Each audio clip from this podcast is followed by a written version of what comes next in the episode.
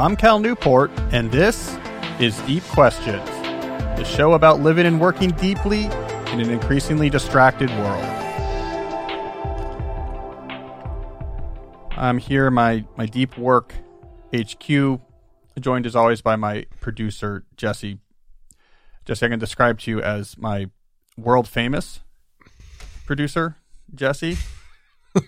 now that you've made your international media debut. Uh, So for we've mentioned this before on the show, but for a while last fall, there was a, a reporter from the Financial Times who was hanging out at the HQ at some of my events and doing some interviews for a profile they wrote or they were writing about me for the Financial Times, and, and that came out last weekend. Um, I'll load it on the screen here for those who are watching at youtube.com slash Cal Newport Media. It's episode 239. Also, you can find this at thedeeplife.com. Uh, so here's me looking heroic for this magazine article, How Cal Newport Rewrote the Productivity Gospel. Did you know, Jesse, this ended up being the cover of the magazine? that's awesome. I mean, it's a sweet picture. That's the parking lot behind the HQ. Yeah, I mean, I was looking around the article and I noticed a lot of the. Yeah. So I've only I've only skimmed this because I can't stand reading about myself.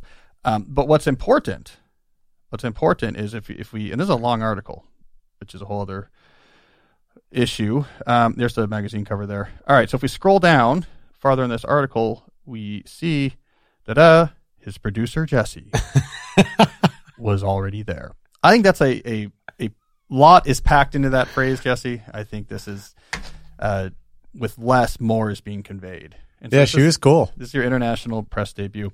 I mean, I got to say it. I don't know if this is but self-deprecation or whatever. I really am baffled by the idea that anyone would want to read five thousand words about my story. Like, I get that my ideas are interesting. Like that, I get. I'm not that interesting of a person. I disagree. I'd, I'd definitely read. I mean, I'd read it even if I didn't know you, because I was always a fan before. Here's a short version of my autobiography. I sat and I thought a lot in between reading. Yeah, but you took The a lot of you The took a end. lot of action. the end. Well, anyways, so uh, Courtney was great, and I'm sure the article is great. A very talented writer. I remain humbly baffled by the idea that people would want to spend that that much time learning about my story. But there you go. But it is the international press debut of Jesse, so for that, we uh, reached a milestone. I think it's important. Um, one other piece of logistical notes to work on before we get into it. A logistical note before we get into the meat of today's episode. Uh, so, Jesse, you know I have this long time partnership with the writer Scott Young, Mm-hmm. and we have these two online courses. You've taken at least one of them, right? Yeah, You took so we have this course Top Performer based off of So Good They Can't Ignore You, and we have this newer course Life of Focus, which is based off of Deep Work, Digital Minimalism, and Scott's book Ultra Learning. Well, this week, the week that this episode's coming out, Ultra Learning is open for registration. So maybe once or twice a year, we open it to register a new class. So it's open until Friday. The website is life dash of dash focus course.com. So life of focus, life of focus course.com with dashes in between every word. Anyways, I figured instead of me trying to explain what's going on in this course, I would have Scott call in, join me briefly for a quick conversation about what's going on with this course, where it came from. Also, I make fun of him for that terrible URL. So uh, here is uh, Scott calling in to help explain this course. All right, Scott, thanks for calling in to help me talk about our online course, Life of Focus. Let me first of all just make sure I'm getting the basic information out to you, my listeners.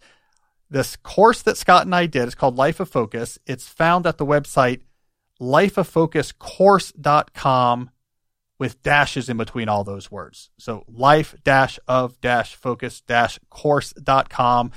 Uh, that's where you can sign up. It is open this week. So the week this episode came out, it is open for new registrations before we close it back down again on Friday. Now, Scott, when I tell people about this course, I say it's built around three books.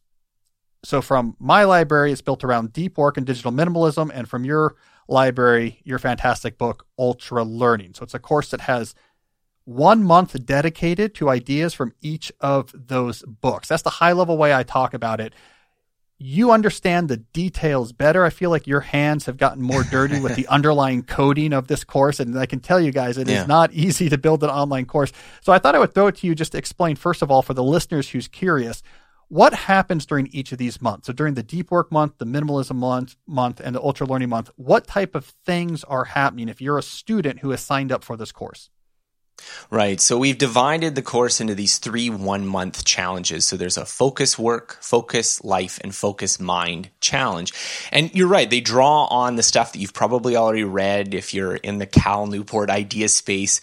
The ideas are not going to be you know, radically new. They're going to be things that you're familiar with. But what's going to be different about the course is we're going to go into the real nitty gritty of getting the details right and provide you with this sort of actionable template for actually making it a part of your life. Because of course, that's the big stumbling block. I mean, it's easy to say, yeah, I need to do more deep work, but how do you actually get that to happen? And what we found from working with students is that there's a lot of these little details that need to be gotten right. It needs to be about tracking how much time you're actually spending doing deep work it's about figuring out what your rituals are for getting into the deep work, for getting out of the deep work. It's about communicating when you're going to be deep working with other people. And so, you know, this is easy to talk about, but it's something that we actually spend a lot of time implementing in the course. So if you work on the course, the first month is going to be a month entirely dedicated to improving the quality of your deep work.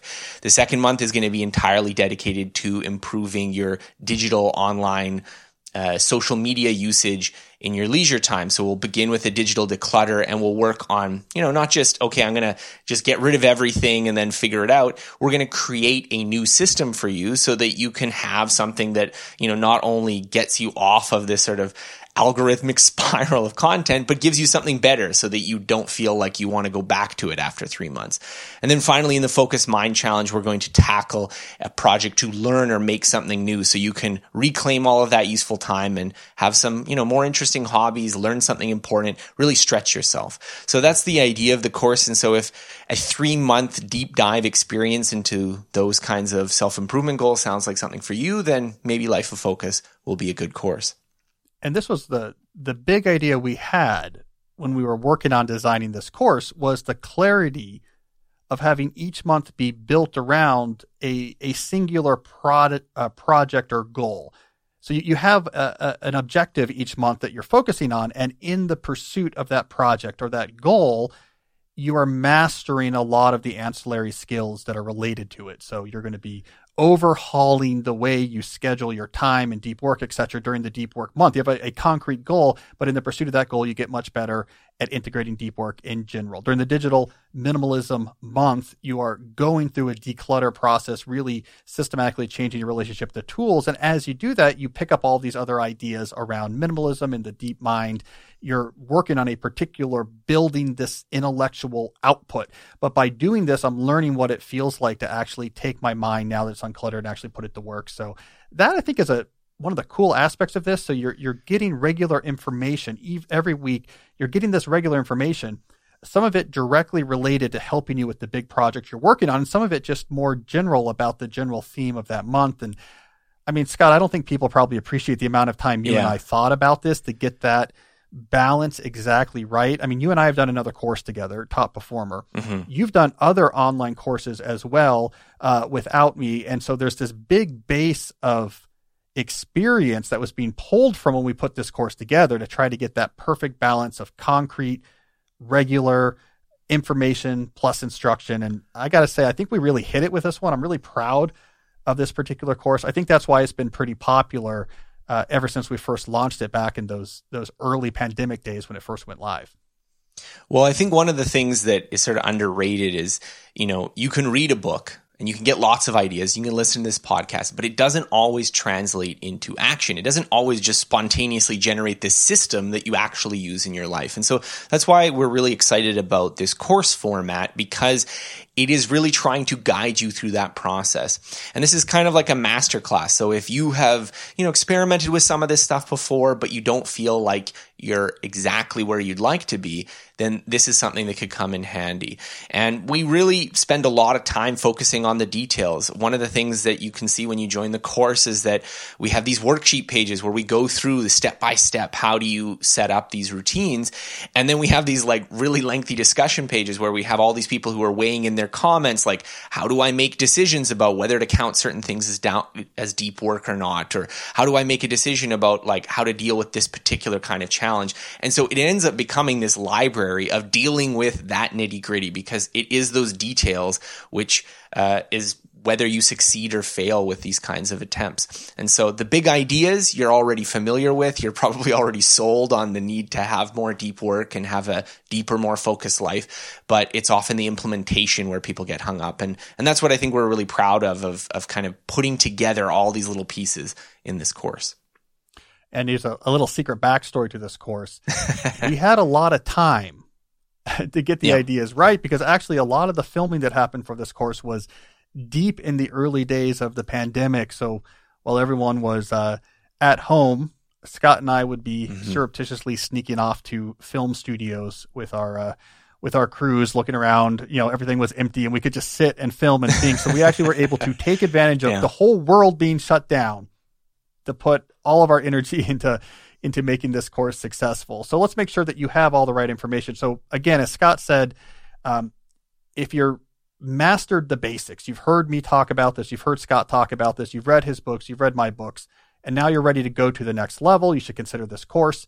This is for working deeper, living deeper, and thinking deeper. If you're ready to do those three things, then you might want to check this out. So go to lifeoffocuscourse.com with dashes, life dash of dash focus-course.com and there's a lot of information on there. You can learn a lot more about the course. There's testimonials from people. You can you can see how it's actually broken up and really consider okay is this for me or not?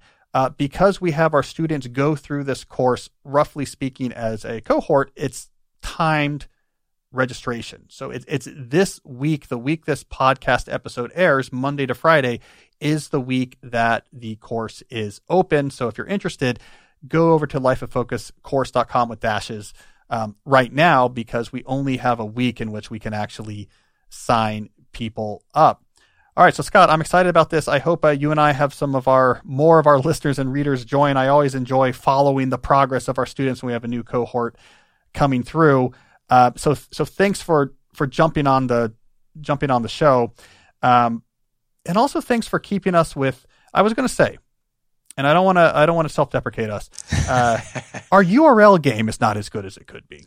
Yeah, yeah. we got, we got, we've got a lot of dashes. Now I think we're we're stuck with this because we did the course that we've been running since 2014, top performer. I think we we had the dashes in it, so now we're following yeah. following that convention. But um, Man, I bet there's well through the magic of Google and websites. It's pretty easy to find on our website as well. So we did we did not spare we we, uh, we spared the expense on the URL so we could put it into film production value. Exactly, and, uh, uh, illegal, illegal, surreptitious, yeah, yeah, yeah. early pandemic, anti lockdown film production. No, the thing is, we're writers, Scott. You and I are writers, so we don't think we don't think about reading the names of URLs. We figure on written out things look really clear. We're not yeah too much hypertext. Uh, That's too much experience for us. We're not used to pitching it on no, podcasts we, here. Exactly, exactly. But anyway, Scott, thanks for thanks for calling in, and everyone check that yeah. out uh, if it sounds interesting.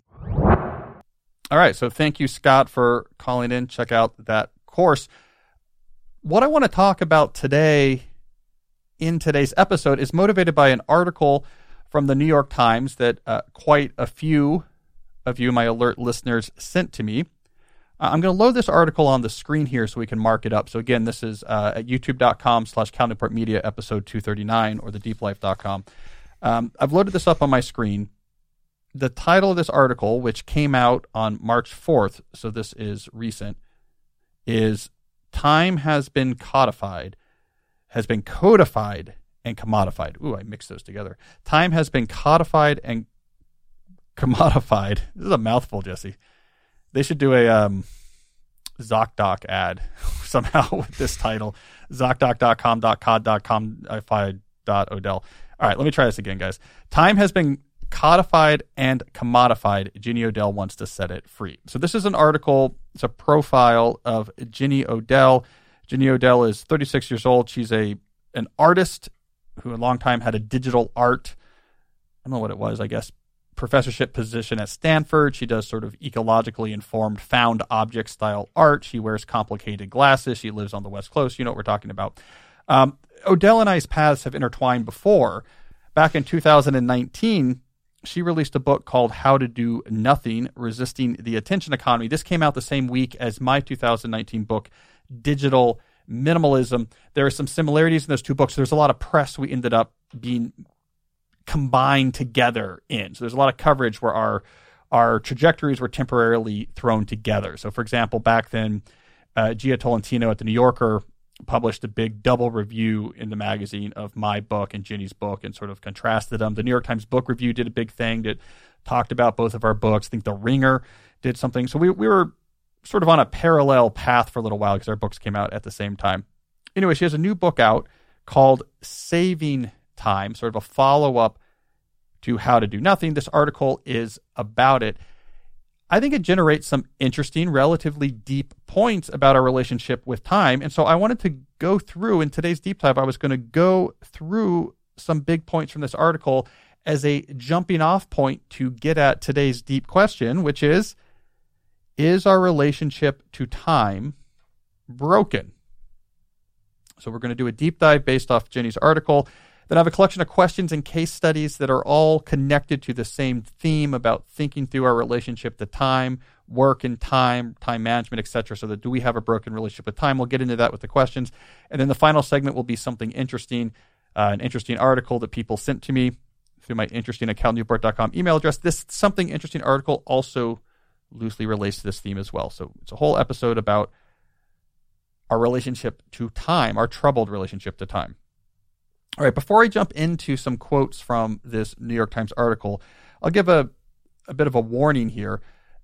Odell is a, an academic thinker, so the way she talks about things or the way people talk about her work may seem somewhat jargony or a little bit sort of elitist or aloof to sort of the standard person who's thinking about the relationship to time. The I guess the response I want to give is Odell should be taken seriously. I would say of that sort of San Francisco Brooklyn axis of the post capitalist crowds, the people who are very much in the mood right now of writing about post capitalism and uh, and the way that there's all these forces that are sort of disintegrating the American social fabric due to exploitative capitalist extraction, et cetera, et cetera. Odell is by far, I think, one of the more serious voices. So instead of just regurgitating Mad Lib styles, different reconfigurations of ideas she's seen on Twitter that get relikes, um, Odell's actually a deep thinker on this.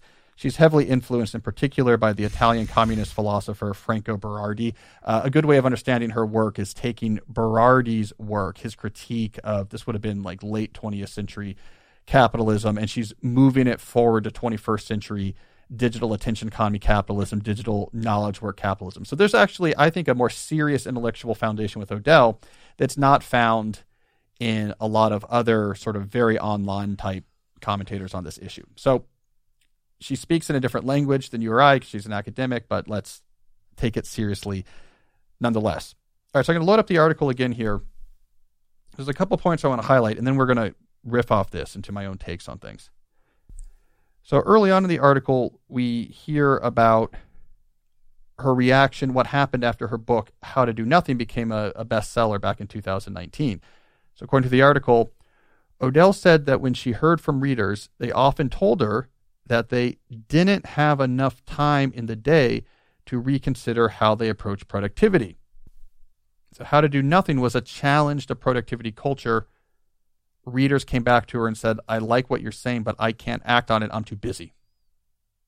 So, this is a, think of this as like an origin story of sorts uh, for her new book, Saving Time, where she said, I'm going to look closely then at our relationship with time. All right, so scrolling forward here more in the article is a couple other quotes I wanted to highlight. All right. Um, so later on, we see this kind of grounding is central to Odell's relationship with time, the one she forged while writing this book. So, what precedes this in the article is Odell actually instructing the New York Times reporter who was going to profile her to go to a specific spot in Manhattan, or in between two row houses. There's this massive ancient rock formation that's maintained. And she said, Go there and just be there and marvel and how interesting and unusual this thing is in the middle of the city. So this grounding that's being referenced here is Odell arguing in her book Saving Time that we need to ground our experience of time in actual real things and experiences and noticing. She goes on to elaborate about this notion of grounding. This is Odell speaking here. This is probably something that a lot of people experienced during the pandemic, she said. There was some assurance and seeing, ecologically speaking, big things like migratory birds, seeing the flowers come back, and seeing that this goes on. I think that this was very therapeutic for people. It obviously was for me. Your body also has that kind of time, she continued. You are not, you are in that. You are not just in a calendar box. So this is, a, this is a key point I want to come back to. Let me just do a little snide aside. I try not to do these things, but a little snide aside. This is probably something a lot of people experienced during the pandemic. Um, elite knowledge workers working from home experienced this during the pandemic. That's about 30% of the population. Majority of the population still had to do their jobs. But let's put that aside. Like as with my writing, this is a this discussion of the codification and commodification of time is not meant for the entire population writ large, but more for highly autonomous knowledge workers. All right. Uh, one other thing before we get into our discussion here. She said ultimately her goal in writing this book was to find a relationship to time that wasn't painful. And while she wasn't isn't living in bliss every moment of the day, she says she thinks she succeeded. I feel better, she said. Time feels thicker. It's made out of stuff. It's made out of people and things that are in it. It doesn't have as much of that empty grid of minutes kind of feeling. When you start to think of time in more collective ways, trying to leave behind the individual time banks, it opens up the horizon of what's possible in your and others' time together. Okay, so let me decode Odell for you here. My take on what she is saying, in part, is that human beings are not naturally wired to think about time as an abstract substance to which we assign abstract knowledge work tasks. This uh, almost mathematical optimization problem of we have X minutes of time. I have these different tasks, and I can do an assignment of time to task. This one needs this much time. This one needs this much time. Can we can we fit how many things can we fit in where all the activities are abstract they're digital they're occurring on a screen you're just hitting keys it's this this uh, being lost almost in this world this world of the abstract signifier and not grounded in a concrete world of things around you so in other words a, an interpretation of odell would be to to live by a time block plan of the type i talk about often on the show is in some degrees to be living at odds with human nature. Time is somehow thicker and richer when you're instead able to focus your experience of time on interactions with people or experiences or a fierce attention to what's going on around you. The migratory birds, the leaves are now out on this tree. The Thoreau approach to noticing and appreciating. That gives us a human experience of time. The, as she calls it, the empty grid of minutes. So the time block plan that you're filling in is in some sense not human it's something artificial that we've had to impose. All right, so here's my take on that.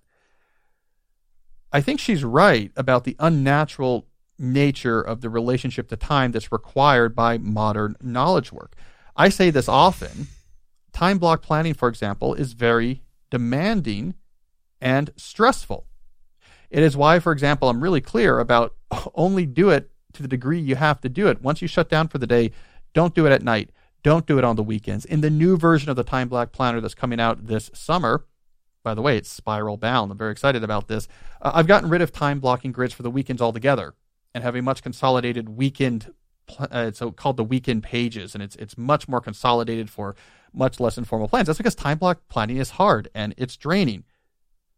However, it is the reality of most knowledge work jobs today that it's your best bet for trying to get your arms around everything being thrown at you without completely being overwhelmed, without having to eat up every minute of your day, even outside of normal work hours, trying to keep up with work.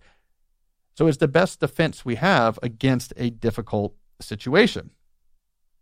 Um, where I disagree with Odell is in the discussion of what is causing these problems I think for the elite online types, even for the very uh, you know engaged and smarter than me types like Odell, uh, influenced by you know especially early critical theories and and uh, the modernist offshoots of Marxism, it's very tempting to try to understand everything through exploitative forces that are, if you're from a modern perspective, are exploitatively trying to extract value from your latent capital, uh, your latent capital value. So it's capitalists trying to um, extract value from you and your labor.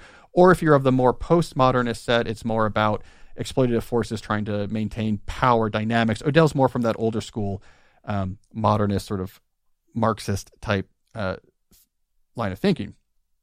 So a lot of what she would talk about pulls from sort of a gussied up version of base superstructure theory, moved from the early 20th century to the 21st. The base is capitalism. The superstructure here are cultural forces like, I don't know, she calls them the productivity bros. I guess in this in this worldview, James Clear and Tim Ferriss, and, and I suppose myself, is secretly tricking people into uh, working more so that the owners of capital can better exploit labor from the alienated masses, et cetera, et cetera. I think that's intellectually interesting. I think it's why these type of theories have resurged, even though they fell out of favor in the 60s. They've resurged again in the very online uh, line types in the modern 21st century. There's something there, but it doesn't match my on the ground observations of how we ended up in this place where time block planning is our only defense against these overwhelming onslaught of tasks. I think the the actual problem is much more proximate. It's we have too much to do. And I think the reason we have too much to do is to some degree maybe about exploitative relationships with capital, but a lot of it has to do with uh, culture and technology shifted, and we did not shift along with it any sort of meaningful, culturally accepted norms or boundaries for controlling workload. When knowledge work collided with email, digital networks, computer based productivity tools that meant that the individual worker now became a jack of all trades that could basically do anything. We had no more specialization of labor. You just anything could come to any department who needs you can throw something your way and you can fill out a form and go on the Microsoft PowerPoint and make it happen. I think this collision of knowledge work, which itself was quite new, only really emerging as a major sector in the 1950s or 60s. This collision in the 90s and early 2000s with technology was fast, and we weren't prepared for it. And we have no culturally accepted or organizationally accepted ways of understanding well, how much work should someone be doing? How specialized should they do? How do we control the, the incoming uh, work loads to keep that reasonable and aligned with how people's brains can actually work? The physical the physical ver- version of this thinking is something we did go through in the industrial sector in the early 20th century. So the physical version of this thinking is well, how much can a human body do? What's reasonable to ask a human body? How many, how safe, you know, how safe is the physical things you're doing in a factory? How many hours can we expect someone to actually work in a factory? How young should we tolerate someone actually being in one of these factories? And the labor rights movements built around unions as well as legislative action could come up with answers. The Fair, Language Sta- Fair Labor Standards Act of the 1930s said the workday should be eight hours, 40 hours a week. And if you want someone to work longer, you got to pay them a lot more. And by the way, 12 year olds should not be working in the factories. Though, as we saw in a recent some recent reporting, we've sort of slipped on that recently, but that's a whole other point. Um, safety standards, OSHA. So we went through all this with physical, the physical activities of industrial labor. We haven't done it with the intellectual activities of knowledge work. What is a reasonable workload for a human brain to have to be juggling? What is a reasonable rate of switching back and forth between context that is compatible with a sustainable and not mentally deranging and fatiguing mode of work? How do we keep track of who's doing what? How do we uh, assign, like, when should be people working when it's this more highly autonomous, energy based knowledge work? Should it be based off workday hours? Should it be based on results? What's required to do that? All of this thinking basically has not yet been done in knowledge work. And as a result, the system has pushed towards inevitably and relentlessly without the need of a secret cabal of capitalists and Tim Ferriss, it has pushed towards we have more and more to do. And everyone is exhausted. And it happens in our life outside of work as well. We don't have newly emerged cultural standards for in the modern 21st century dual income knowledge work family with the the specter of whatever competitive college admissions lurking six years in the future, like what's a reasonable amount of activities for your kids to be doing, or things for you to volunteer to, or different tasks to take on in your town? We've lost these standards, so we all do too much. And I think this is where a big source of the exhaustion is coming from. Now, I think this is important because that's more tractable than the mustache twirlers. When our issue is the mustache twirlers, are secretly trying to exploit us and you know, uh, through these base superstructure type forces deploying their evil productivity bro minions to try to trick us all into working too much more, what can we do? The Bolshevik revolution? All right. S- short of that, what are we supposed to do? But when we say instead, no, guys, we just got, we don't have any standards. It's out of control. Things change too fast. This is, this has a response. Let's catch up and let's start advocating for new ways of thinking about work and when work happens and how much work happens and how much work should be on someone's plate and how work is assigned and how we interact about it and what makes sense for individuals in their lives and how busy their kids need to be and what's actually a reasonable load of, of, of activities and volunteering to be on your plate. How do we even define being a good citizen? How do we define being a good mother or father? How do we define being a good student? We need to catch up culturally. And I don't think we have to break through forces trying to hold us back. We just have to break through the inertia of this is difficult to do. So, who has some good solutions here?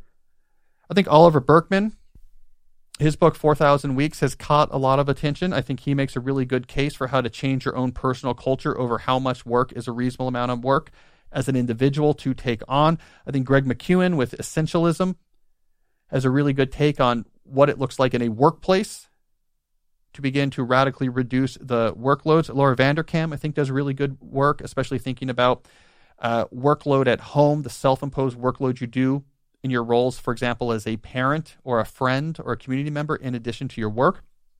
I think my new book coming out next year, Slow Productivity, is trying to get at this as well.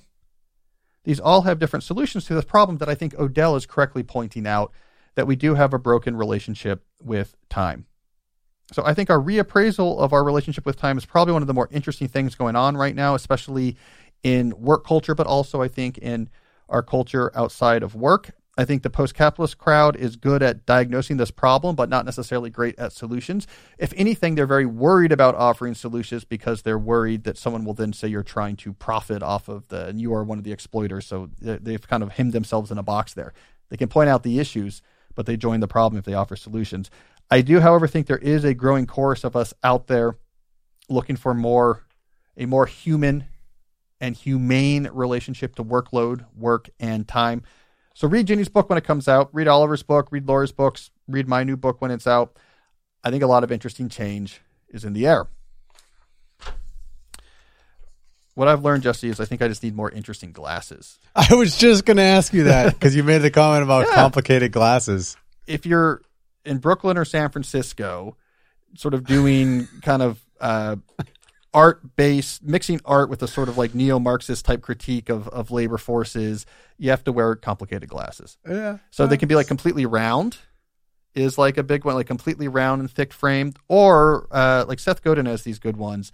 As a as a man, you can wear these um, big, thick plastic frame glasses that are like an interesting color, yellow. Uh, that was my note. I was going to bring that up. Complicated glasses. I need more complicated glasses. Then I can start talking about exploitative labor forces. I mean, whatever. And again, Odell actually comes by this honestly. She's an actual academic. There's other people whose names I won't mention who I think are just borrowing this lingo because it gives them this like world weary, resigned air of sophistication and seems frustrating. All right, anyways, we have some questions from you, my listeners, about this general topic of our broken relationship with time. Um, first, I want to mention one of the sponsors, however, that makes this show possible, and that is our friends at 80,000 hours. So we just talked about Oliver Burkeman's 4,000 weeks. Let's throw another number at you 80,000 hours. Where does this number come from? It is roughly the number of hours you will work in your career 40 hours a week, 50 weeks a year, 40 years. Multiply those, you get the 80,000 hours. Now, this is important, especially if you are thinking about how to have a positive impact on the world, because the time you spend in your career is the highest energy, one of the largest chunks of time you're going to spend on anything in your life. So, your job is probably the best tool you have to try to make a positive impact on the world. Now, something I know because I've written a whole book about trying to make your way through the complicated path of figuring out your career, it can be really hard, if not quite frankly pretty stressful to try to figure out what do I want to do with my life. This is where 80,000 hours enters the scene. It is a nonprofit co-founded by Will MacAskill, who is a philosopher at Oxford. Um, it is a nonprofit that provides free research and support to help you find a career path for tackling one of the world's most pressing problems. So MacAskill has a connection to the effective altruism movement. He sort of helped uh, create it. So he definitely has a mindset of where can you get the most bang for your buck in terms of uh, getting positive change in the world. And so it's one of the reasons why he helped found this nonprofit organization. If we can help individuals find careers that are meaningful to the world, each of those individuals will then generate 80,000 hours of meaningful work. Oh, and by the way, that individual is going to have a more meaningful life. So this is a, a high leverage idea for improving the world. So this is 80,000 hours. So if you're looking to make a big change to the direction uh, of your career, so maybe you're mid career, or if you're just um, starting out, or if you want to just change what you're doing in your current job to better address global problems, 80,000 hours can help. There's a couple ways they can. You can join their free newsletter, and they will send you an in depth guide that will help you identify what problems are pressing and where you can have the biggest personal impact. They also have a job board where you can find hundreds of opportunities listed for going that will help you jobs that help go after some of the biggest, uh, highest need global issues. They have an excellent 80,000 hours podcast. You get in depth conversations with experts about how best to tackle global, pressing global problems. Uh, episode 94 with our good friend Ezra Klein is a particularly good one. He's always a very careful thinker. Um, and that's all at 80,000hours.org slash deep. Let's see if I can get these number of zeros right, Jesse. 800 zero see zero Mm-hmm. four zeros yeah Yeah. eight zero zero zero zero hours h o u r s org slash deep. I really suggest you check out that site if you're interested in making the most out of your career using your career to help make the world a better place. I also want to briefly mention our good friends at henson shaving. The razor i use the razor i recommend. I like these guys because they're fellow nerds. This company actually originally and to this day works on precision manufacturing of parts for the aerospace industry. I'm talking about parts on the Mars rover, parts on the International Space Station. And in order to build these precision parts, they have incredibly precise machinery. They're high precision CNC routers. Well, they realized they could use this same machinery that they use to make these high precision space age parts to build a shaving razor that gives you a much better shave than anything on the market. So it is a uh, beautifully constructed aluminum razor. You put a standard 10 cent safety razor blade into this razor, you screw it in, and because of the precision manufacturing, you have just a hair breadth width of blade sticking out on either side of the housing. Now, this is the key to getting a good shave. You obviously need some blade sticking out to scrape the uh, the hair, but if it's too much blade sticking out, you get the diving board effect. It goes up and down.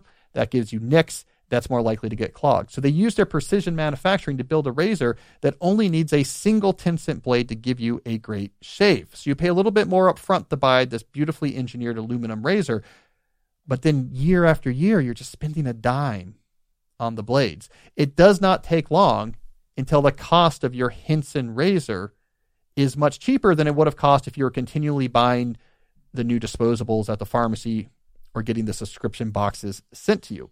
So I love really well made things that does a job well and over time saves money, and that is Henson. So it's time to say no to subscriptions and those expensive drugstore razors and say yes to a razor that will last you a lifetime.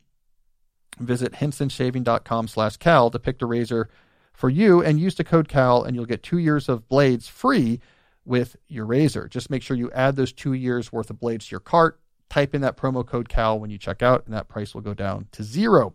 That's 100 free blades when you head to H E N S O N S H A V I N G dot com slash CAL and use the code CAL.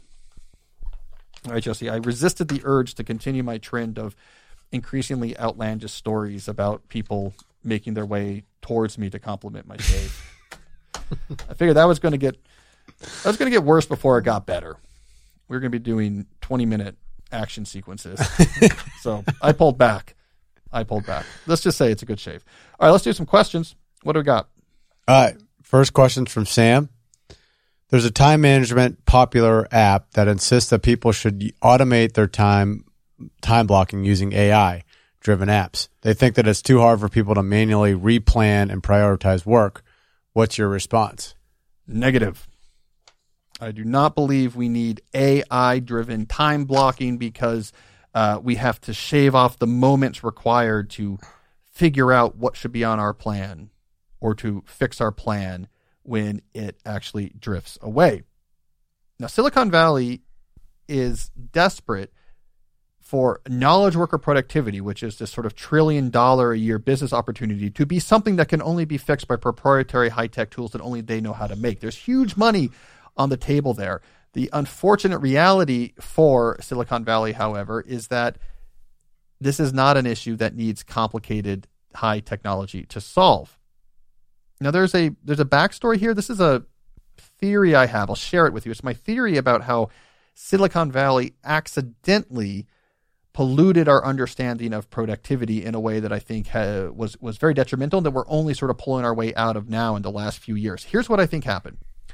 In the early 19 or in the early 90s, so the 1990s, let's say, in the 1990s, that whole decade, when Silicon Valley was exploding into prominence and into its sort of economic relevance, this was the same time when the computer processor wars were unfolding. So you remember this, this march from the 286 to the 386 to the 486 to the Pentium. You actually knew how many megahertz your processor was, and, and this processor has more megahertz than that processor. So there's this age of the, the processor war. During that age, as Silicon Valley was coming to cultural re- uh, relevance and economic relevance, I believe they adopted implicitly this computer processor metaphor for understanding human productivity.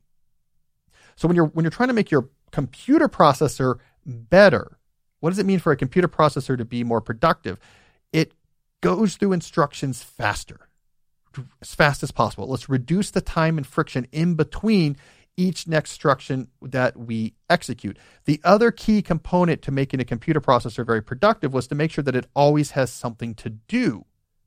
And so there's a, a technology called predictive pipelining, where essentially what would happen is you're you're looking ahead to try to queue up instructions you think are going to come next because you don't want there to be too much downtime after the processor completes an instruction to go figure out what it should do next. That's all cycles that could have been doing something productive. So there's this mindset of you want a queue always full of things to do. So it always has something to pull in so that it's always executing something. And every single cycle is executing something. And we want the speed between those cycles to be as fast as possible. That's productivity for a computer processor. Silicon Valley adopted a similar model for their human employees. A notion of human productivity that was built around how do we reduce the friction and time in between actual tasks or things being completed.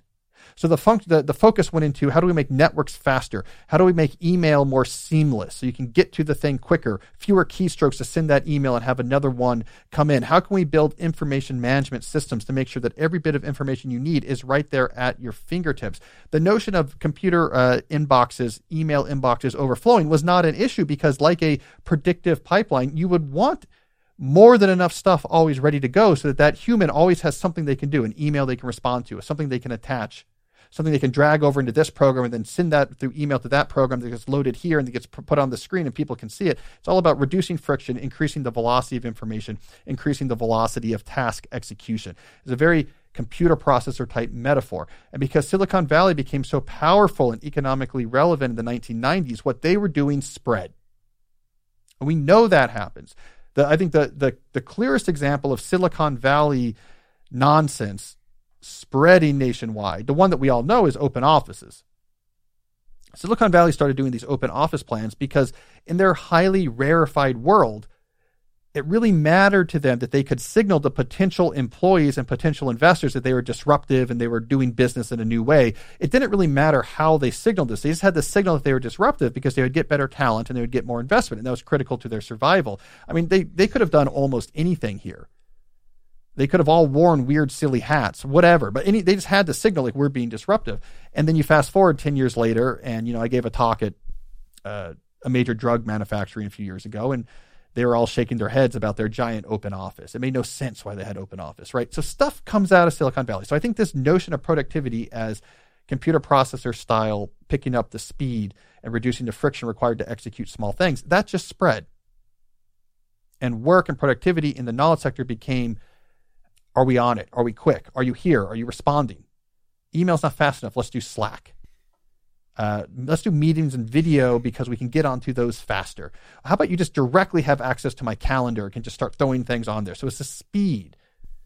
Now, of course, this didn't work at all because human beings are not computer processors we can only focus on one thing at a time. It takes us a while to actually get going on something. And once we're done with something, we need time to wind that back down, to rest and recharge, and then move our mind into a new context to work on something else. I think there's probably like four different things we could productively give time to in a typical eight hour day with sufficient rest.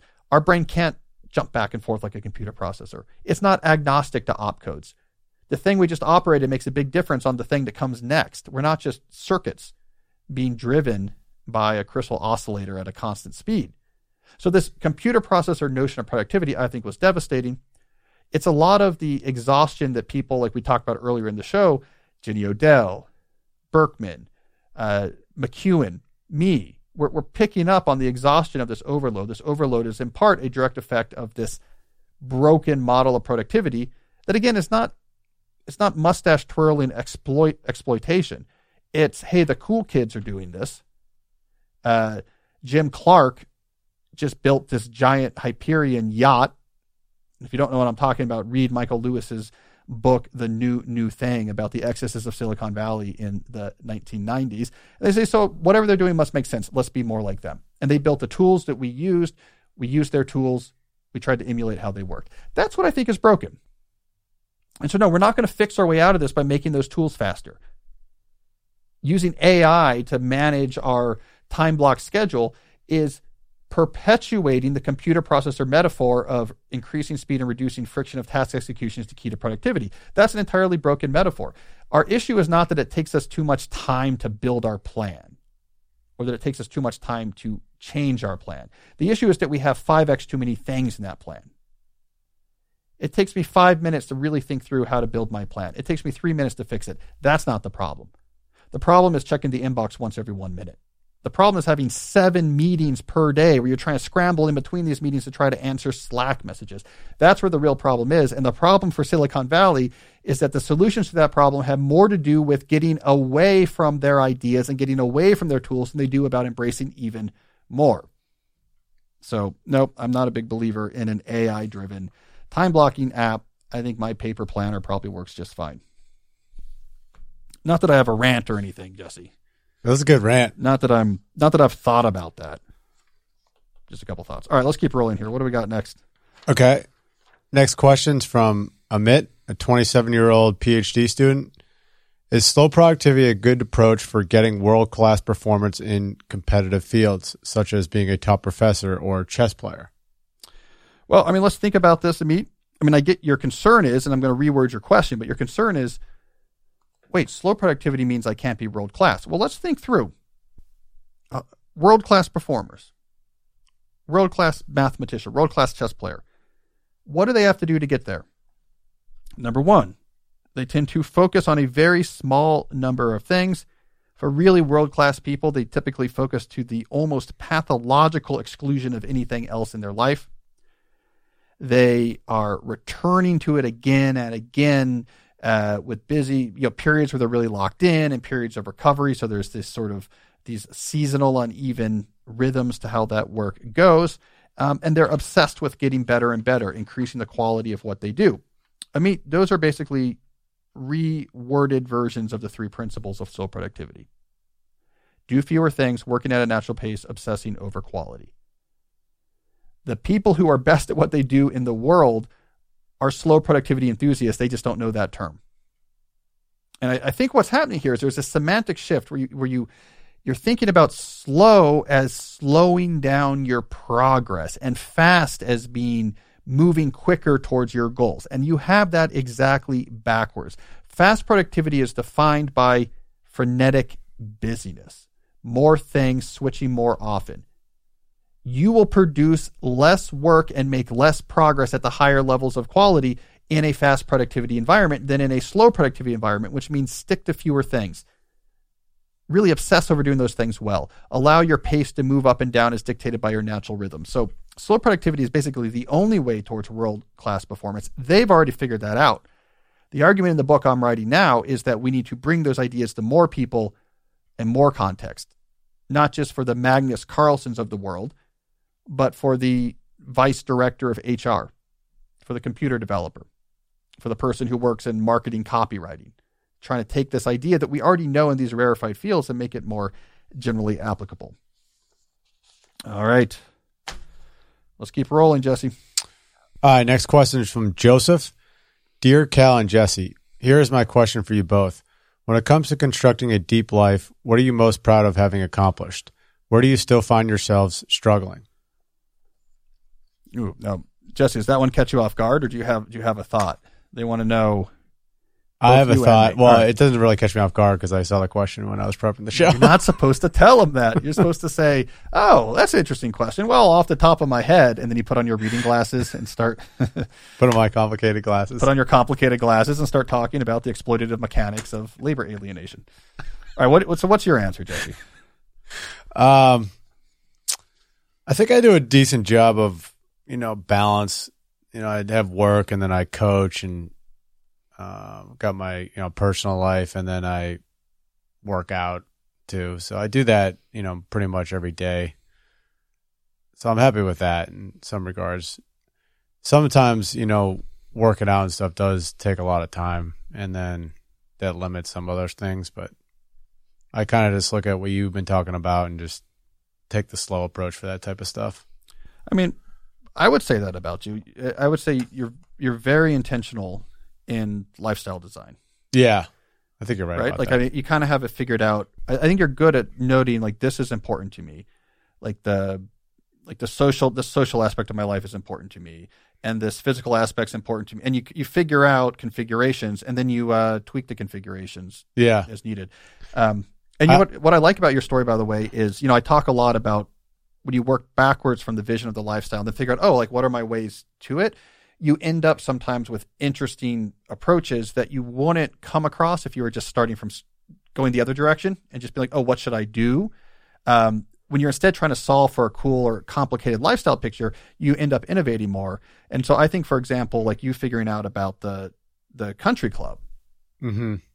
that Yeah. was working backward because it, it solves a bunch of things for you. It gives you different types of outdoor sports and social connection yeah, with different people, um, golf and tennis, and you can practice and know people and be involved in the clubhouse and all these type of things. But you probably you would never have gotten there if you were just doing the normal thing of just working forward from what do I want to do with my time. yeah, Because typically a country club, you might think it's it's you know uh, upper middle aged lawyers that are networking on the golf course or something Mhm. like that. But you realize like actually there's a way to make this reasonable. There's a way you know. Anyways, I think that's like an example of yeah. No, I agree. Yeah. There's also really cool places to read at like country clubs. There's like Yeah. different places you can sit and stuff. You Uh, know, you like that? I, I think I would like that. Uh, The, the problem is I don't like golf or tennis. Yeah, I wasn't saying necessarily. I was, I was just saying you like the No, but I- I- yeah, yeah. read. I've always I, I always noted that. I always enjoyed that in Curb Your Enthusiasm. I was like, you know, Larry gets a lot of value out of the club because they have lunch there, like they do other things. Yeah. Um, that's very that's very intentional. The, the, here's my observation about this: is if I just am looking at my professional life and you know the deep aspects of my professional life, the list of things where I'm like, yeah, this is, um, you know, I'm proud of. This is very deep and important. It's not super long. I mean, it's my books. There's a subset of my academic and public facing articles that I'm very proud of. They're hard to predict in advance, but like this was a really great mathematical idea that did not exist in the world and now it does and it's beautiful and I like it. Or, you know, this article I think hit a nerve and it's like helping the culture understand some particular thing that's going on. Um, you know, I'm, I'm, I'm proud of that. And then the individual case studies of either students at Georgetown's or readers of mine I meet who've actually made significant changes to their life because of, in part, interactions we've had or my information. I'm very proud of that.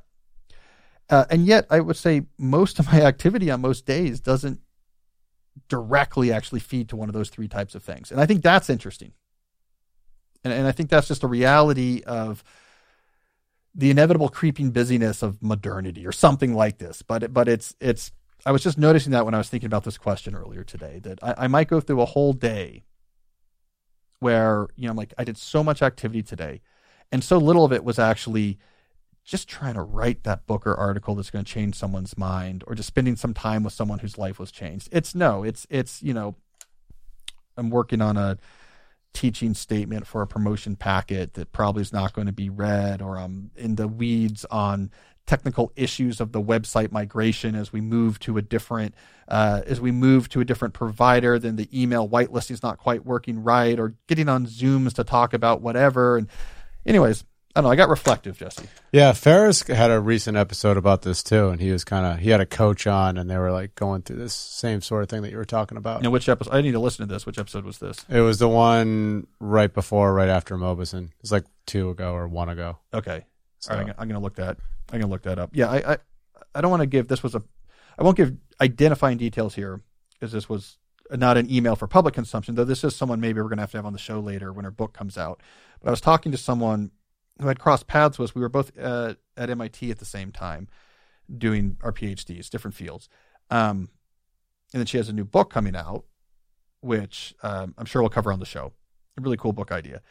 Uh, but I was talking to her, and she went a different way than me. She moved to an island, like a remote island off of the Pacific Northwest coast, to rebuild a cabin and to just she was doing consulting work that was you know using her MIT brain, but wanted to counterbalance that with uh, the physicality of trying to refurbish and Mm. bring back a cabin and kind of live in the middle of nowhere. And she has this very cool book coming out. I mean, I haven't read it yet. She's sending me a copy, but it's one of these ideas where I'm thinking like, man, that's like right up my alley. Yeah, But I I picture kind of cold up there, right? It's probably cold and wet, but still, I'm just thinking like, I bet she's incredibly less busy than I am, and so it's you know a different. Uh, a fork in the road, Dante, right? You go different ways with this. Like we, we started from the same place. Like, oh, we've got these technical brains that, you know, we have a few abilities and can. Well, you also have three young kids. So, yeah, I mean, don't, that's true. That's like a huge thing. But think about it, they could be repairing my cabin in the Pacific Northwest if if, if I had gone that route. Anyway, so I'm gonna have her. I'm gonna read her book, and and maybe when that book comes out, I'll have her on, and we can talk about yeah, that'd be cool. talk about our two uh, varying paths. Um, and I should warn everyone though. I was talking to my coach about this the other day. March and April, every year, are my worst months. It's it's just a, some quirk of the academic calendar, uh, whatever. It's always my. They're always super busy. hmm And always during this period, I go through a phase of just like, I should live on a damn island. I have too much. This is crazy. This, this, I have too much going on. And what am I doing? And then usually by June, I'm like, what an awesome life. Like, look at this like cool academic job. I, I could just like think all summer and this is so cool. And I love being around the students. But in March and April, I'm always so close to, you know, I need to go become a wood carver every year. My coach pointed this out every year. I think everybody in some capacity has, Has their time of year. has those sort of feelings of you know like one thing I always think about too is like yeah I always run out of time I don't I could have done something longer but then I do like the shutdown like you talk about and just be like I'll do it tomorrow Yeah. as long Yeah. as I like worked out and did some other things that's fine I'm doing the worst type of work right now. You know, you only have to do this a couple times in your career, but I'm working on uh, statements for a promotion package at Georgetown. You have like research statement, teaching statements. I don't know why it is, but this type of writing, like a research statement, let me explain like what I've been doing as a researcher. It takes me all the time in the world. And I do a lot of writing. Like I'm a, I'm a I'm a adept writer that writes. I wear away the keys on my keyboard. I finished. It took me seven days of making it mainly the only thing I was working on to write this 11 page research statement. It's it just takes all of my time. I don't know why this type of writing does. It just really does, and it's exhausting. That's why I'm exhausted right now. Uh, and it's just a two week period where I'm writing these things, and I'll be done with it. But I'm writing books, writing New Yorker pieces, writing academic papers, no problem compared. I don't know what it is about this specific type of writing, but it just takes me forever. yeah Ugh, I hate it. I can't wait. I can't wait to do something easy, like return to my like incredibly technical six thousand word New Yorker piece that we're editing right now, where, we have to like fact check everything with another with computer scientist. Walk in the park, yeah like compared 50 to like talking, ab- yeah, compared to talking about the courses I developed. I don't know why that writing gets to me. It's like this weird block I have. Um, Well, in a way, it's kind of like bureaucracy, like you know, setting up it's- yourself. And yeah, like trying to get I don't like talking about So it's like- myself. it's it's and yet it's super precise and Yeah. it's like a lot of citations and you, you have to be very careful. And when I say eleven pages, it's eleven pages, but it's like it's small font and and, and single spaced and it's you know it's it's a lot Yeah. of words. All right, let me do one more thing here. I have a case study. Before we go to the something interesting, I wanted to share a case study here. This was sent in by Marcus, a 32 year old composer from Detroit. So here's what Marcus sent me. I am a musician and composer living in Detroit, Michigan.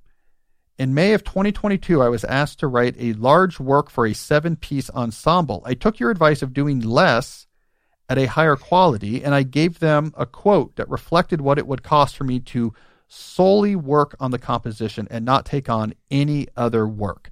No performances, no private students, no other commissions um, for three months. My promise to them was that I was I would not take on any other projects during that time that I was working on the composition, and that by doing this, I would deliver something of very high quality. They agreed, and I got to work. A week after I agreed to this, my father, who was put in hospice from a major stroke, was put in the hospice for a major stroke. It was devastating, and it made it very hard to stay motivated to do anything. Fortunately, I had been practicing some of the things out of your book, Deep Work, and I applied it to this composition. I knew from previous projects that I can get everything I need done in two to four hours of non distracted work. So I would wake up early in the morning and work for two hours, and then some days knock out another two hours in the early afternoon. And I would do this five days a week. This allowed me to spend the afternoons and evenings with my father in his final days. The things I learned from your podcast and books not only helped me compose one of my greatest works yet, it also allowed me to spend as much time as I could with my father in his final days. For that, I am forever grateful. Well, you know what I love about this, Marcus, is it's a it's a case study of slow productivity that gets at I think the human core of this philosophy. That this notion of slow productivity as opposed to fast productivity allows for a world in which you produce great things that you're proud of, like this work that you produce, this seven piece on composition for a seven piece ensemble that you described as one of your greatest works you've ever composed, while at the same time having a life that is rich and present in all the other things that are key to the human experience. That in the same time that you could have this very difficult but touching uh, final weeks with your father, um, also we're still producing something of great value. Now, extrapolate this forward to other people in all sorts of situations. That's time that would be maybe your relationship with your kids, time that you're getting involved with your community, time in which you are going on a spiritual journey. Imagine having the ability, not when you're on vacation, not during a sabbatical or during a brief break in between jobs, but at all points, to be able to be investing such richness into what makes humanity and the human experience so complicated and special and interesting at the same time that you're also producing stuff of great value to yourself and to the world. I think that's the promise of slow productivity. And you know, my hope is the principles will be able to spread beyond specific highly autonomous fields like I'm a, a music composer and into other fields as well. I think much more work could have this rich mix of the quote unquote productive and the human it's just a matter of rethinking productivity. So that's a great case study, Marcus, and it's a very moving story. And I'm glad you shared that with me. Yeah, it's really powerful stuff because you know I've you've been talking about it for a long time since you started your podcast, but like identifying in the beginning of the week where you know he was going to need those two hour blocks, he found it, did it, non distracted work, and and did the stuff. I mean, the You same thing applies. You know, I took your advice, you know, for a while too, and it, it works. I mean, I, I get this sense that for most people in most jobs, two hours every morning, occasionally another two hour block in the afternoon, five days a week. That's You're an 80 all-star. That's eighty percent of like everything important you do. Everything else is overhead, Mhm. overhead, and overload, and make work. I think that's most jobs. I think you're right. Yeah. I mean, you could take, well, don't get me started. I could rant about almost any field. So why my book has to come out. Books take too long, Jesse. You know, we're editing my book now. It's going to be next March before this beast comes out. It feels like it's too long from now. Another stressful period next March. Uh oh. Oh, yeah, I know. That's right. I'll be doing book publicity during the, the part of my year that's the most. And you have to write those things for seven days. I'm going to become a street musician next March.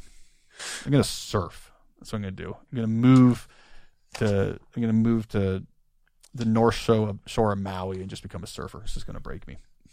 All right, I got something interesting I want to share. Uh, also about the academic world, also about time and overload. But first, I want to briefly mention another sponsor that makes this show possible.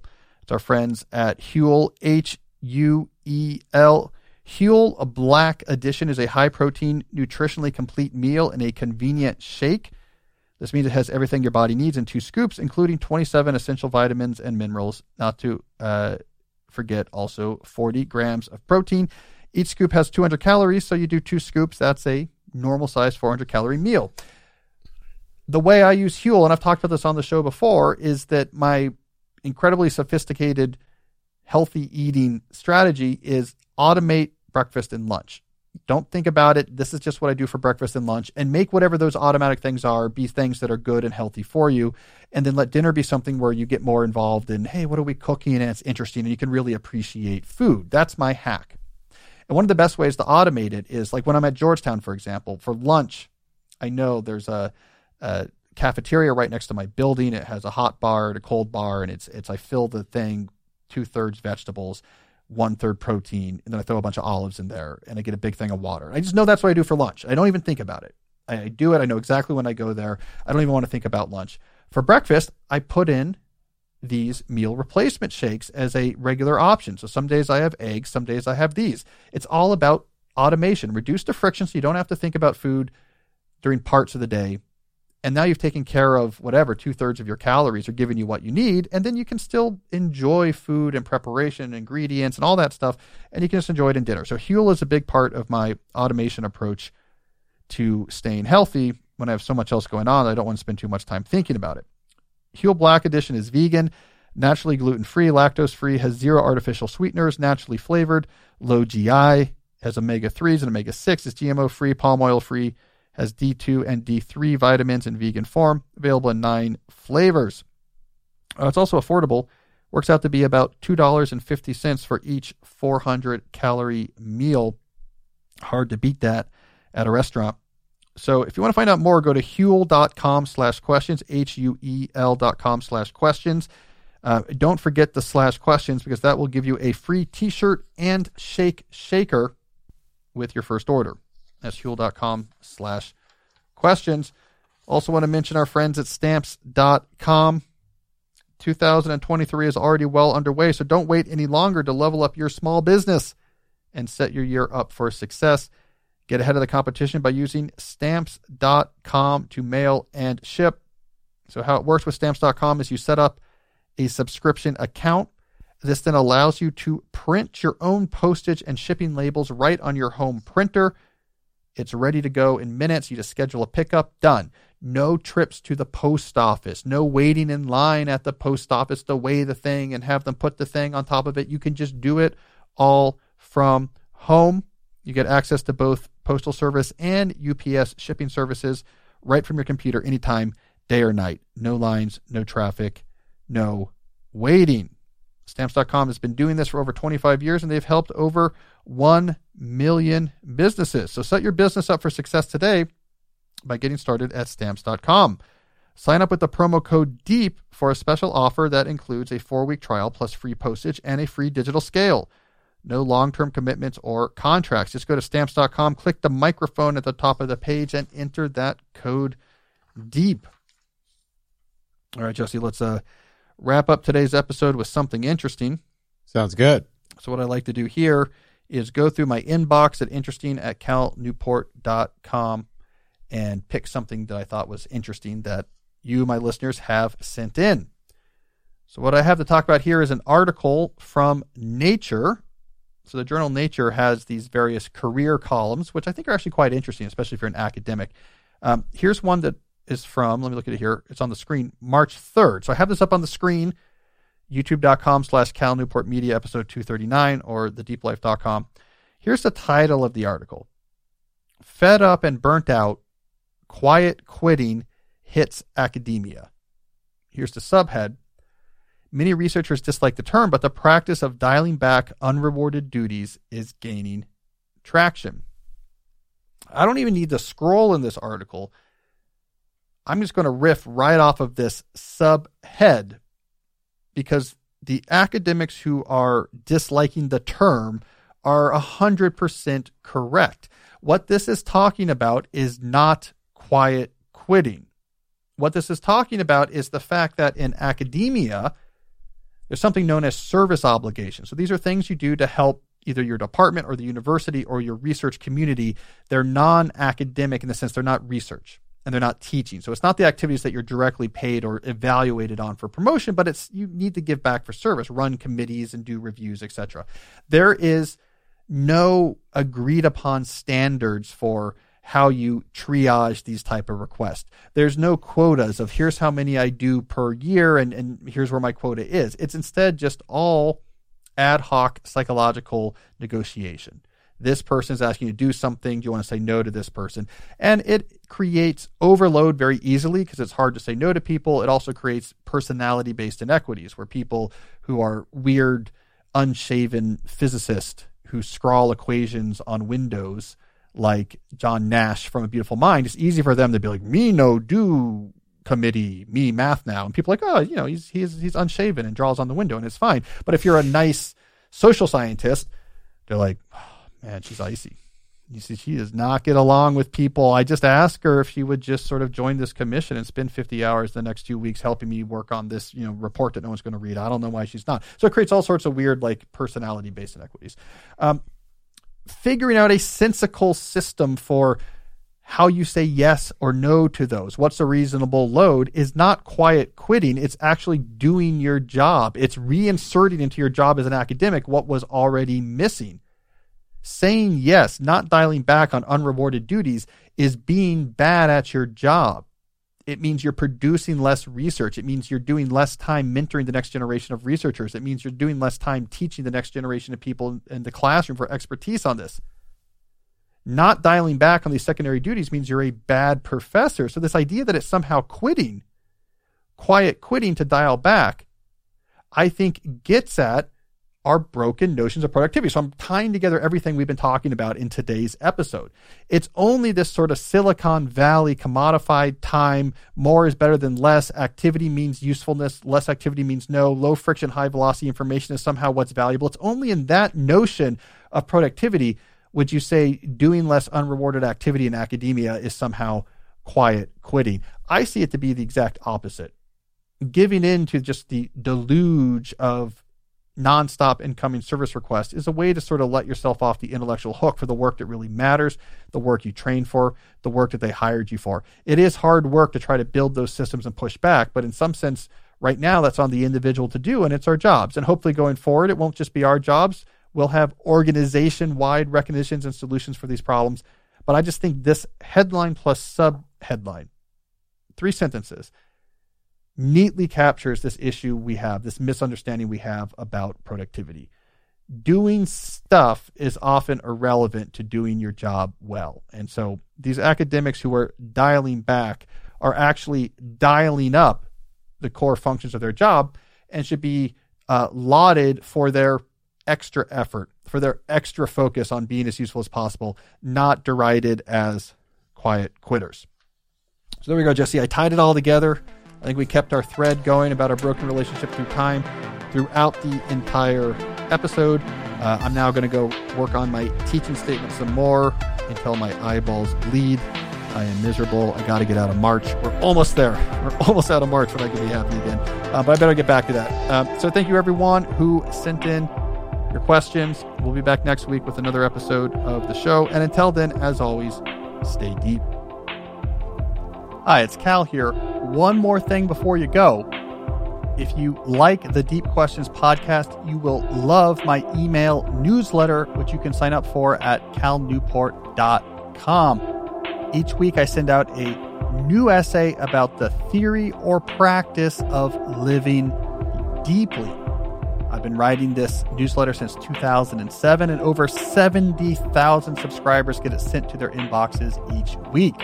So if you are serious about resisting the forces of distraction and shallowness that afflict our world, you got to sign up for my newsletter at calnewport.com and get some deep wisdom delivered to your inbox each week.